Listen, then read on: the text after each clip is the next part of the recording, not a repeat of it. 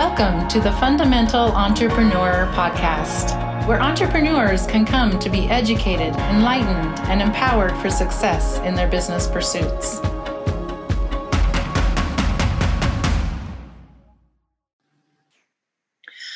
Welcome to another episode of the Fundamental Entrepreneur Podcast. Today, we are thrilled to be joined with author, artist, speaker, and coach, Joanne Helford-Solem.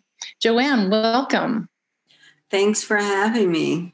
It's great. Yes, we're glad you're here, and we look forward to diving into your journey as an entrepreneur and kind of what has motivated you and kept you going. So with that, I was looking at your website earlier today, and I love that you have the disclaimer on there that you are dyslexic, and if you find any typos, let me know. I thought that was great, just the transparency and just kind of owning that. So kudos to you for that. And it's kind of close to my heart because my husband is also dyslexic, and he always says that I am his dictionary. It's funny because I've been spelling for, my entire life for other people. So I think that's great. And I think it's, and the fact that you don't let that stop you, I think that's actually the point that's most impressive, that you own it and you don't let it stop what you want to do. Well, that was a long time coming. I used to be very ashamed of the fact that I was dyslexic, but I was born that way. I had no choice in it. I just didn't know what it was for a long time, and I was very embarrassed about it, and made fun of in school about it. And then the last few years, I found that it was still holding me back in my business, in my work, in trying to express myself without, besides artwork, through my writing and, just building a website and other things and sending out emails. And I have a friend she's the typo police. And so every time I would send something out, she would point out the typo, and I would jump through hoops, basically. I would professionally have it edited. I would ask friends to double check it, and something would always get missed, and I could never pick it up myself. And so I said, you know what? I am just going to own that I am disabled, with words in that way, even though I am an author. I love words, but I cannot always recognize or distinguish between, which you probably understand if your husband is dyslexic, what that's like. You just can't see it. And so I decided to own it and claim it. And it's the best thing that I ever did for myself and in my business. And now people will happily send me a little note telling me that, oh yeah, you had a little typo there. And I thank them, and I'm so grateful for it. And it changes the whole perspective on it, as opposed to being, ashamed or embarrassed, or I'm sorry, or I'm being unprofessional. We're not perfect. We're not perfect as people. And I think it's nice. It's nice for other people to know that you're not perfect and you're a real person on the other end, especially when you're working online. I think that's important.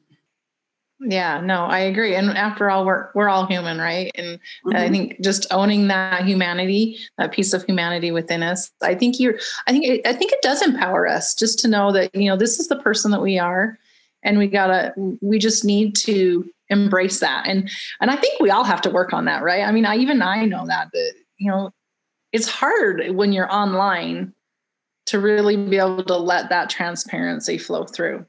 Mm-hmm. And so there's between being, unprofessional or sloppy and not, going through the steps, and to actually have a handicap but still try and move through the world with your work as an entrepreneur. Yeah, I think that's great. And and the fact that you actually are an author and you're taking that and still moving forward with it. Yeah, kudos to you.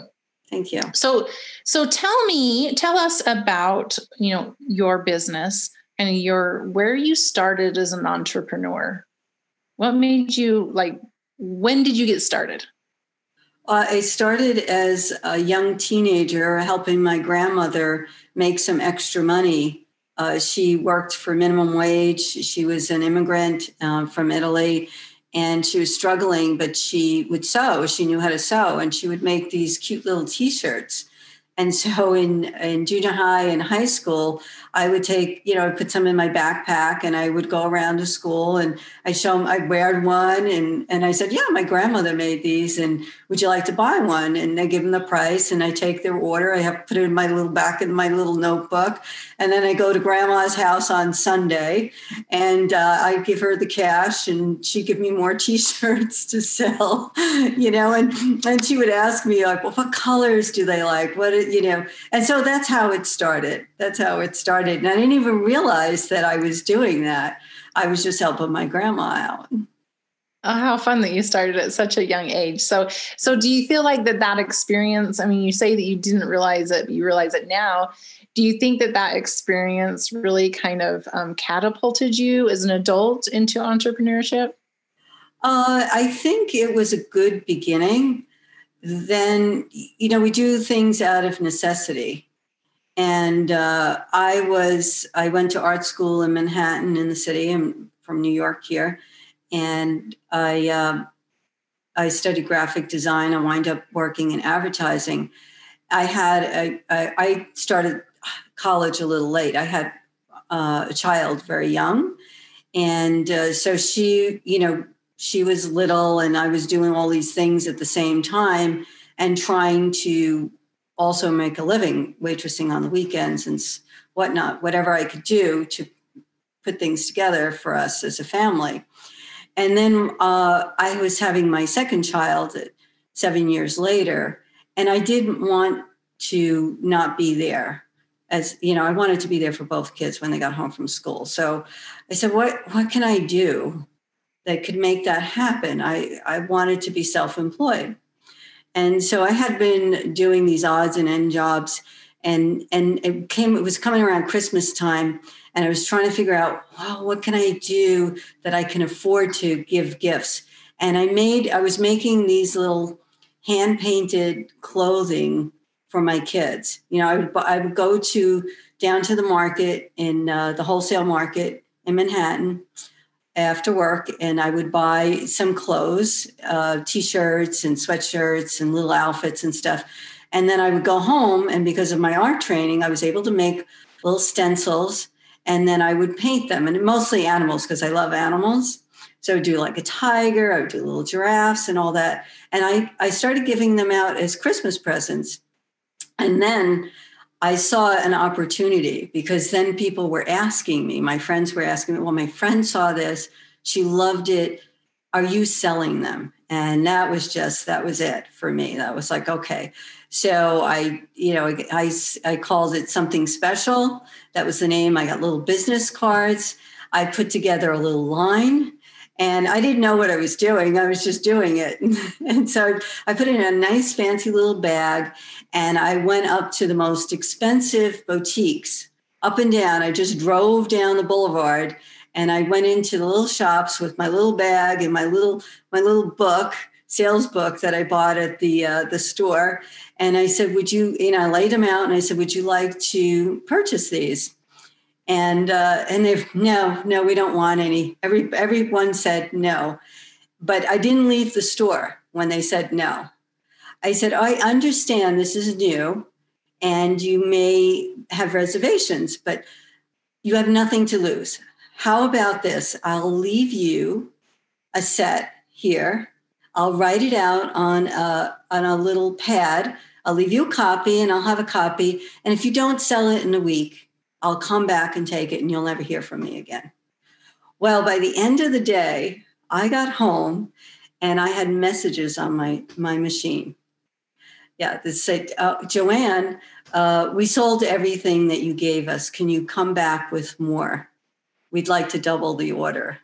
Oh, that's awesome. Within just a couple of months, I had 10 boutiques, and then I even did some work for Bloomingdale's through another contractor. I had to hire a part-time employee to help me because I couldn't keep up with the orders. And so that really was exciting and really got me started on this whole journey of working for myself. Because once you work for yourself, it's much harder than working for somebody else, but it's so rewarding too. It's so exciting when you actually have success. Yes. Yeah. And we hear that a lot, it is hard work, but the rewards are worth it. Mm-hmm. How interesting that you took like a non-traditional approach to your art and actually put it on clothing to sell. I think that's so creative and, a lot of ingenuity that went into that. And so how long did you do that particular business? I did that probably about a year, year and a half. And I saw that it would, hand-painted clothing were going to not, it was a fad. So my husband was starting his business. Him and his brother went into business, a service shop, a repair shop, a gas station. And I wanted to help him with his business. So I did that and supported him and was painting still on the side, doing canvases. I was doing some commission work and selling some of my work while I was phasing out the hand-painted clothing at the same time, because I knew that wasn't going to last.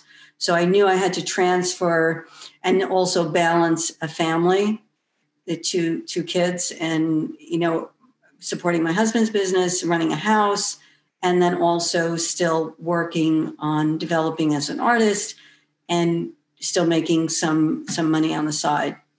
So that's what happened with that. And then I, once he was established with his business, I went back to being more of an artist, a fine artist, and doing shows and networking in that area. Wow. So you had a lot going on in a short amount of time. So tell me, how did you balance kind of like what you said, phasing out the business, supporting your husband in his new business, still doing your kind of side passion and your family? How did you make all that balance work? It was hard at times. And I didn't always completely balance it. I felt a little unbalanced at times. But what I did is I went mostly on my instinct about what I should be doing at the time. And I didn't go to a rigid schedule. I know that works for some people. It didn't work for me. I had to just sneak in whatever I could, whenever I could.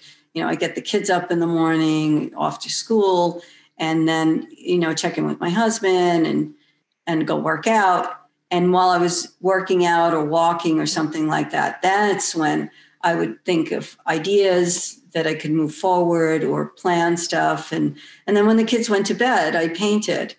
And then I worked on any kind of marketing that I was going to do for that week or that month to move forward.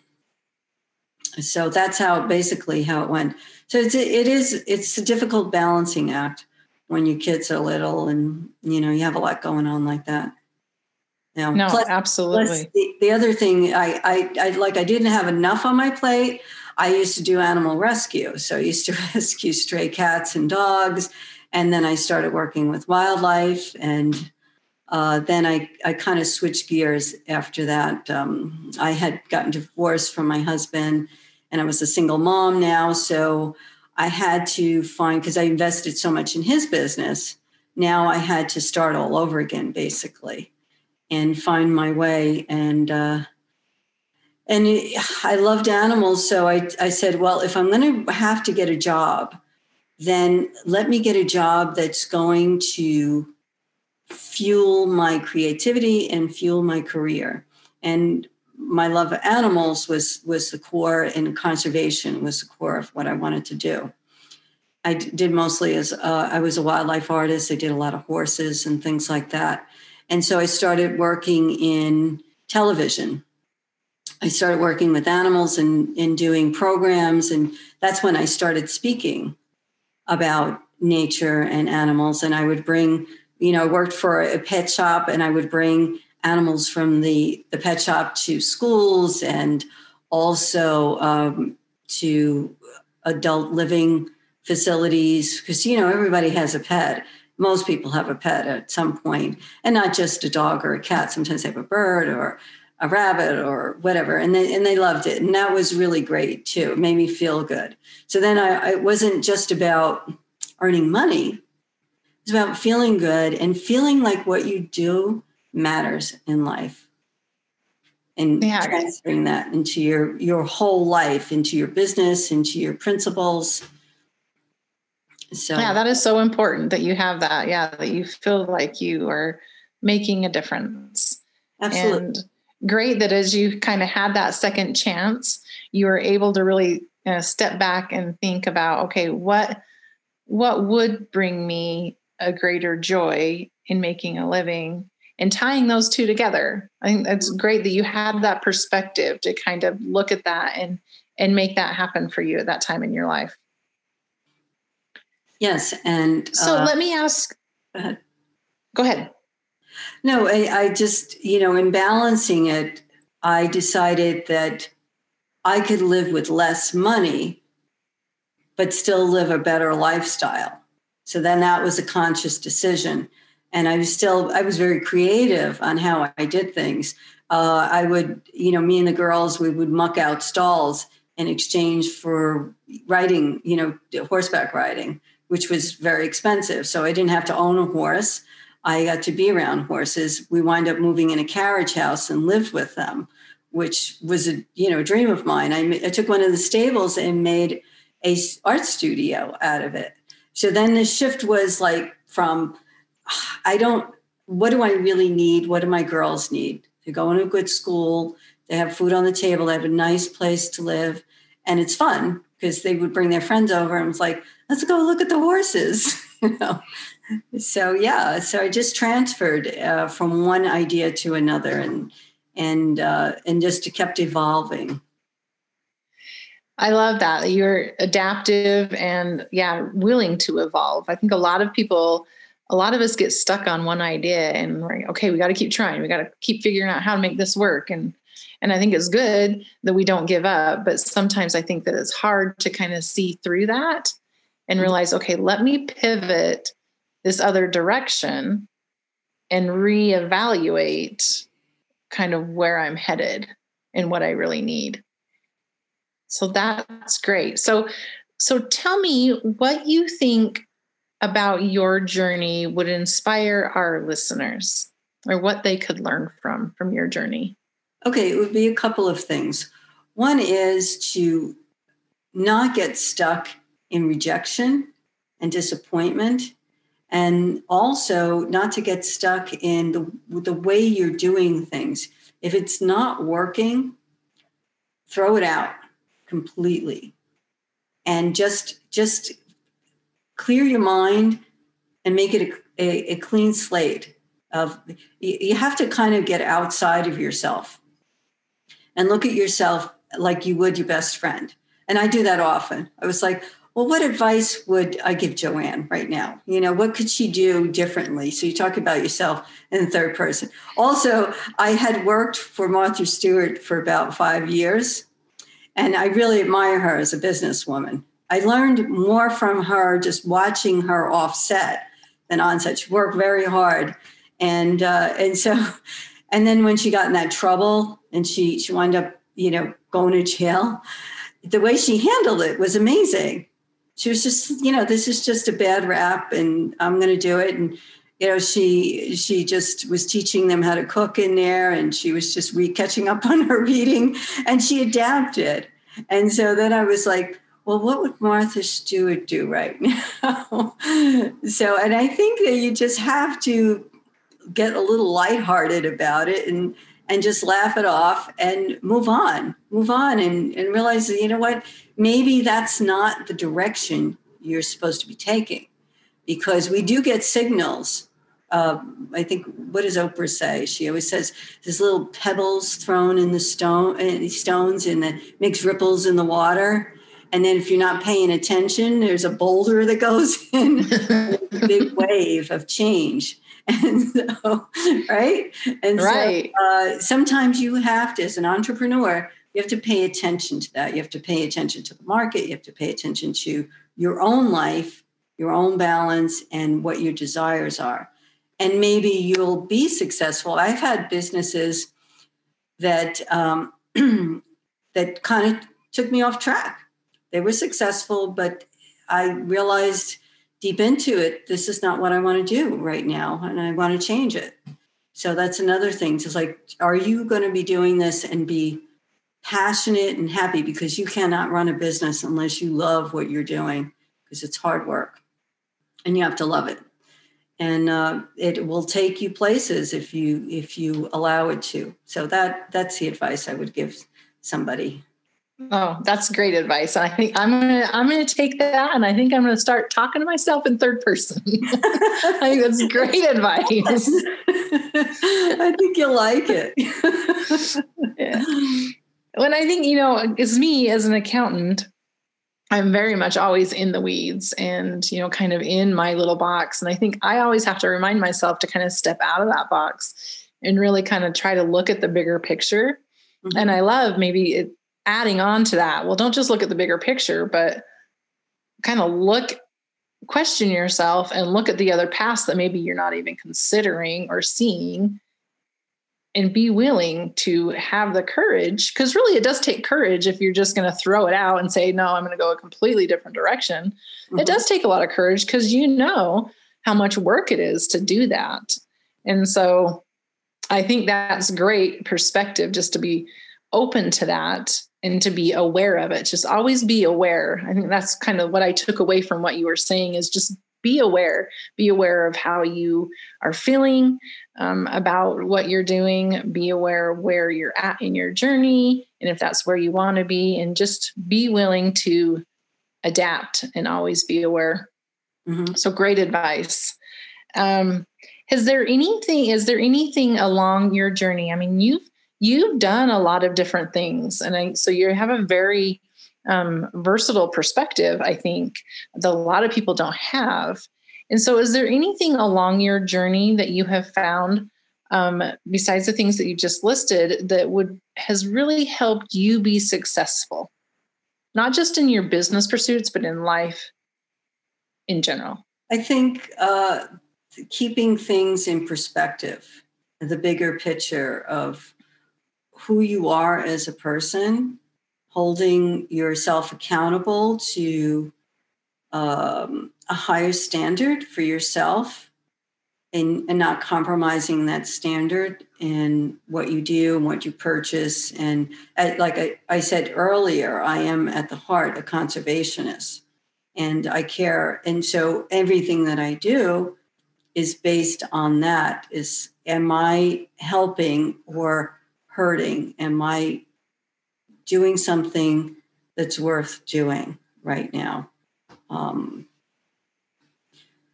So that would be one thing that I would focus on. Okay, so let's because you've done this a couple of times. So let's say you've asked yourself that question, and the answer is no, I'm not happy with what I'm doing right now. So what's your process that how you would go about saying, okay, I'm going to stop doing this, and then I got to find out what the next thing is, right? That will be the right thing, or maybe the next best thing. How do you make that transition, and how do you kind of go on that path? I like mission statements. I like writing things down. I like writing down where I'm at and what would be my dream in the next year, 5 years, and 10 years. And then every year I take that out and I look at what I said 5 years ago, 10 years ago. And it's amazing because, that helps when you are feeling really stuck too, to see that you moved forward. But it's not just, I changed my mind. I don't want to do this anymore. Life happens to you. I became a single mom. I had a bad surgery that left me in bed for months at a time. It changed my life completely. I had no choice in that. So I had to sit down and figure out, how am I going to survive this and still support my children during this time and have to rest as much as I have to rest, which is probably where I started just writing a little bit more than I was before, journaling, and then doing a little bit more with that. I take a lot of cues from nature. And in nature, you know, they thrive, they survive, they figure things out. And so I'll look to nature, which particular animal. In that one case, it was a little bird at the bird feeder at the dead of winter that came by and, you know, said, okay, you can't lay here feeling sorry for yourself. You got to move forward somehow, and figuring that out. And I think just writing, free writing without any restrictions helps you. Also, a meditation, but I do traditional meditations, but I don't do them for problem solving necessarily. So I will go for a walk outside. I'll empty my mind. I'll just say, whatever, you know, I'll ask myself a question earlier that day, or before I go to sleep, or before I take a shower or a bath. I'll just ask, I have this problem I want to solve, or I need to do things differently. And then I just let it go. And I think about something else, something happy, something that relaxes me. And then I just move on with my day. And I know a lot of people have experienced this in the shower, in the bath, or on a walk there. All of a sudden, a light bulb goes off and they have this brilliant idea. And that's because you're relaxing the body and the mind. And and early on in my career, I thought, if I could fill 24 hours a day, I could really get a lot accomplished. But what I didn't understand is you need the downtime to be productive just as much as you need to be productive. And that's my process. I give myself what I take the cues from my body, I take the cues from nature, and I listen to it. I'll do a little writing, I'll ask a few questions, and then I just move on from it. And I trust that the answer will come to me. And you know, you have your gut instinct, it will come out of you. We work, they say where we work from about 10, 15% of our conscious brain. But that subconscious is working full time. It's working when we're sleeping, at work, no matter what we're doing, it's trying to problem solve for us. It's trying to figure out how to help us. And that's more powerful than the conscious brain. No, absolutely. No, that is so true. And I think I love that you bring that up and that you're so aware of that and utilize that downtime. I think as entrepreneurs, we forget that we need that downtime. And I agree that once we take that downtime, it does kind of kicks in that creative conscious mind so much more than if we just keep driving. Because I often say, I'm like, if I didn't have to sleep, if I didn't have to eat, and if I didn't have to go to the bathroom, I'd probably get a lot more done, right? But no, taking that time, because so often when I'm doing those three things that seem to be annoying time takers, it is when I have those brilliant ideas and just those reminders to keep going and the next best thing. So you've had a diversified, you know, success in all the different things that you've done, and you have a new book coming out. Is that right? I do. Evolution of a Wild Heart is the name.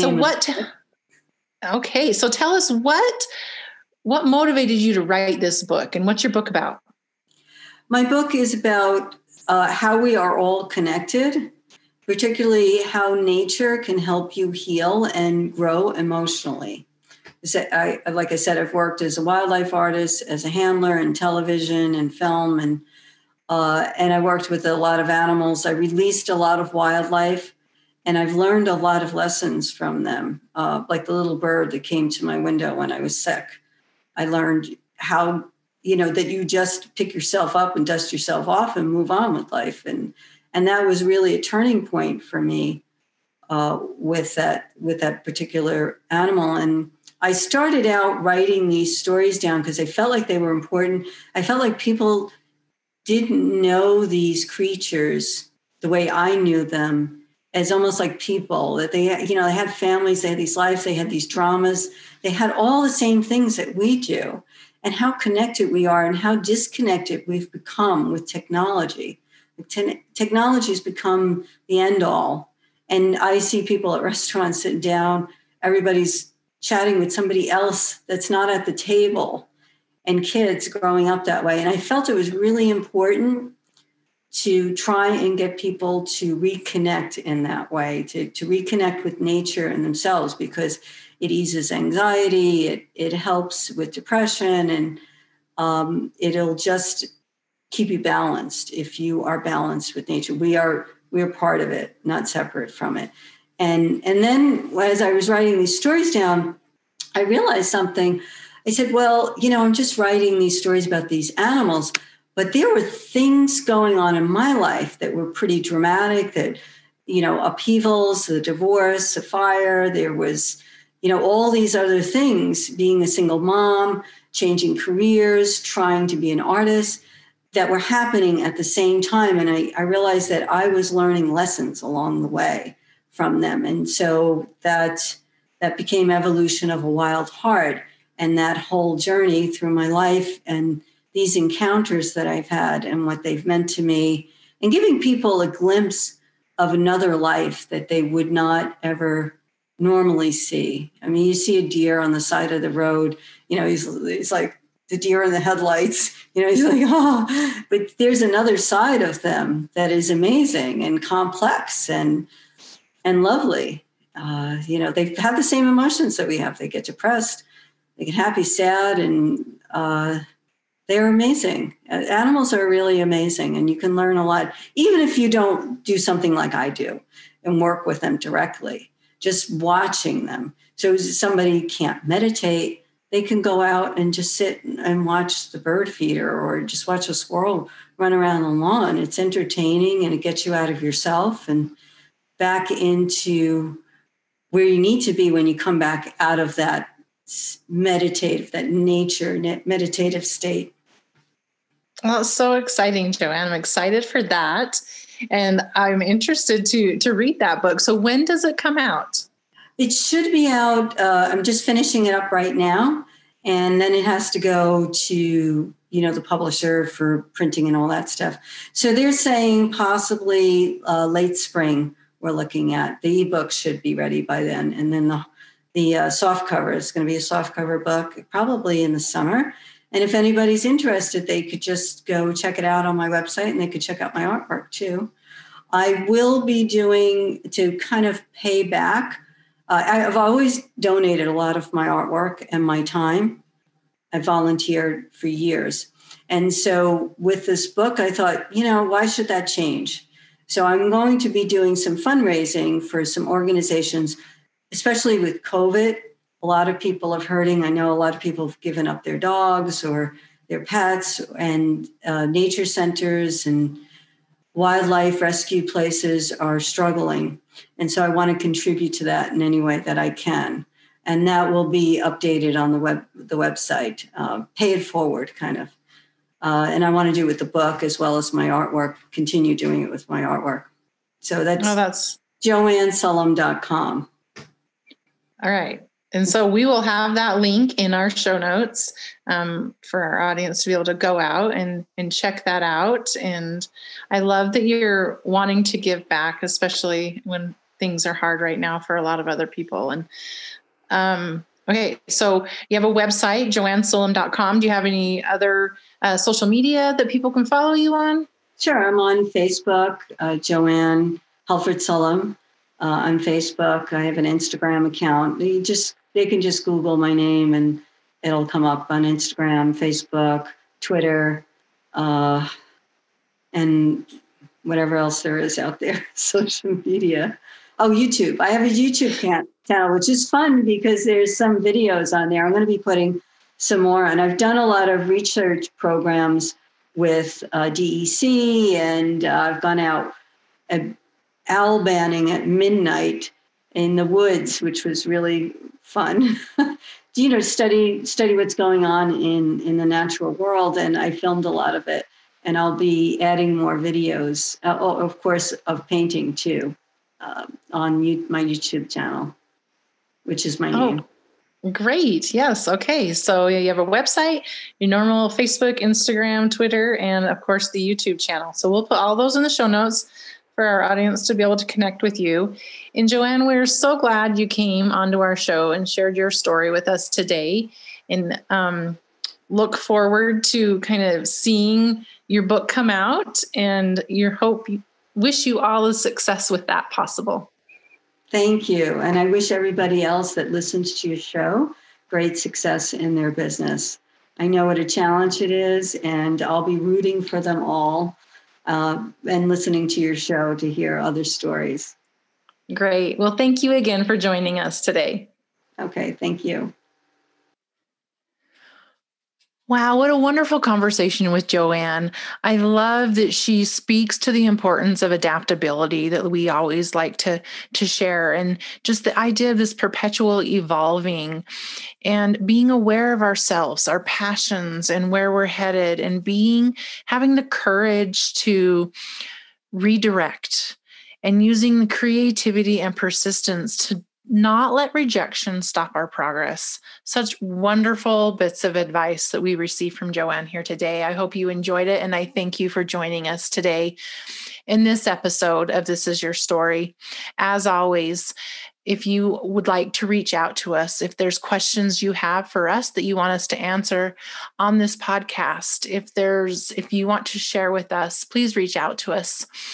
And always look us up on our website, Ascent101.com, or connect with us on Facebook and Instagram, where we can mutually, lift each other up and help each other on our journeys. That's what this podcast is all about. We want to help you begin and grow your journey as an entrepreneur and find success and joy along the way. So as always, we wish you all the best in your entrepreneurial journey.